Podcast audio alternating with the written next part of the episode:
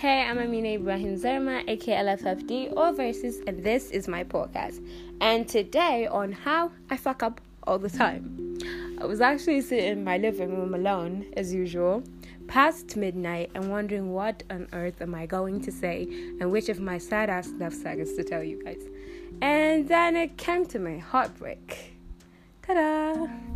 You know, the pain, it's actually really crazy that I could write um, so much hurt and get people to call it beautiful. And that's something I can never understand, and that's something for poetry. Poetry does this really remarkable thing with, with really sor- sorrowful things and making it beautiful, and that's just the irony, you see. I also asked myself, why do you keep fucking up every time? Because I'm an overthinker. And somewhere in between my favorite album, Lewis Capaldi's Divinely Inspired to a Hellish Extent, the song Maybe, he said, how come I'm the only... I'm not going to sing this, I have a terrible voice. But how come I'm the only one who ever seems to get in my way? Lately, I've been fucking up a good thing any chance I can get. And then it hit me like a bulldozer, you guys. I do be fucking up good things. I found my answer, insecurities. I think that's why I'm unable to decipher true love, pure love. I've come across people who love me, seem to have loved me, or loved me, I don't know, but they loved me wholeheartedly. It was so true of a love that I knew its authenticity, but that fucking goddamn firewall of insecurities never let my heart feel the same way. And, you see, I'm a romantic, but sometimes I suck too. I think all of us have been in that point in, my, in our lives that we find someone who loved us, but we couldn't feel the same way. And I think it's really okay. It's a way of life. So, you guys will hate me for this, but I too use that freaking terms too. It's not you, it's me. Yes, you guys, I'm T J sometimes. Get over it. Yes. But that's the truth. Being one of the last romantics in the world doesn't mean we are saints. It means sometimes we too are, are able to say, it's time to let go. Not everyone is meant for you. And not everyone is meant to stay forever in your life. But also, being alone, you remember them and think, I hope I didn't break them bad. Because that's what it is, simply being able to care, be human. I was also in between an episode of Orange is the New Black when I heard Flaca, the Latino girl with like that iconic eyeliner thing. She said, some of us want to do the right thing, we just keep fucking up.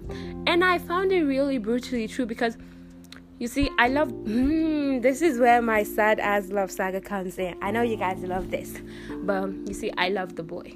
I really thought it was love. But besides the point, irrelevant, I love them a lot. I didn't know how reality would draw us together. You remember the time I told you I had a wild imagination? Well, I wasn't kidding. Listen to this. Practically. You see, every time I pay him another reality. My reality, the one, to, the one I wanted to believe, the one I wanted him to believe. But you see, I was so scared of taking risks in this world. I was so scared of maybe he won't like me back, maybe I'm not enough for him, maybe I'm not this, maybe I'm not that. But then my head would be like, you don't even need to do that, you already have him in your head. But what I didn't know was I was driving him away without even knowing, and I led him to the exit without even knowing. But you see, he didn't walk away. Yes, you guys, for once in my life, someone did not leave me.